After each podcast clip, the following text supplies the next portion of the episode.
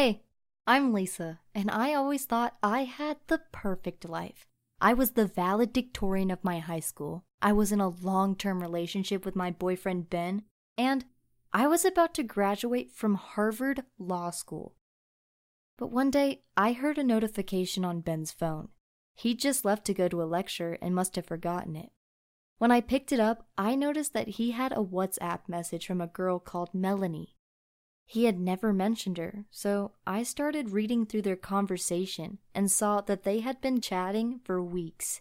My stomach churned as I read their conversation.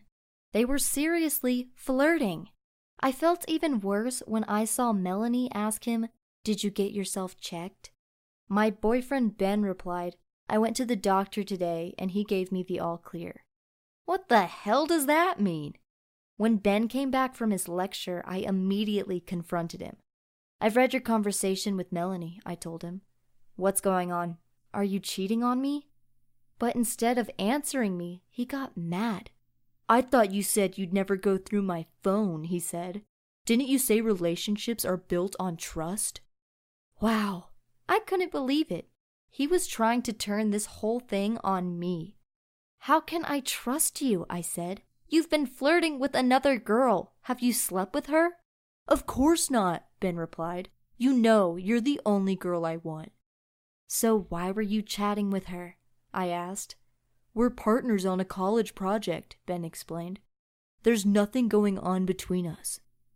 He gave me a big hug and I felt a little better, but I couldn't ignore the fact that they had been flirting on WhatsApp for weeks and they hadn't talked about any college project either. Things were a bit weird for the next couple of days because I couldn't stop thinking about what I'd read. In the end, I decided to find out the truth. So when Ben took a shower, I grabbed his phone and wrote Melanie a message which said, Want to come over to my place? My girlfriend has gone away with her parents, so we can study here without distractions. She immediately wrote back, Sounds great. What's your address? Not long after, she arrived at our apartment wearing a very sexy dress and bright red lipstick. There was no way she'd come to study. I mean, she didn't even have a laptop or books with her. When I opened the door, she looked shocked to see me, and I called out to Ben, You've got a visitor! When my boyfriend Ben saw Melanie in our apartment, he looked shocked too and couldn't bring a word out of his mouth.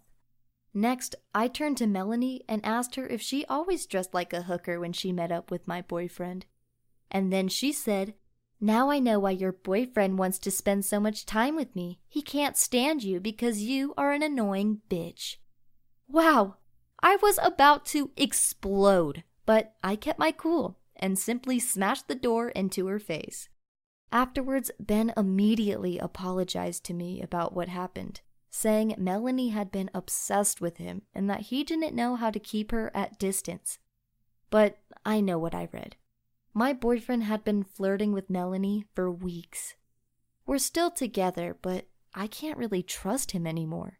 He tried to hide their chat, and when I asked him what Melanie meant about getting checked at the doctor's, he said he'd just been feeling sick that day.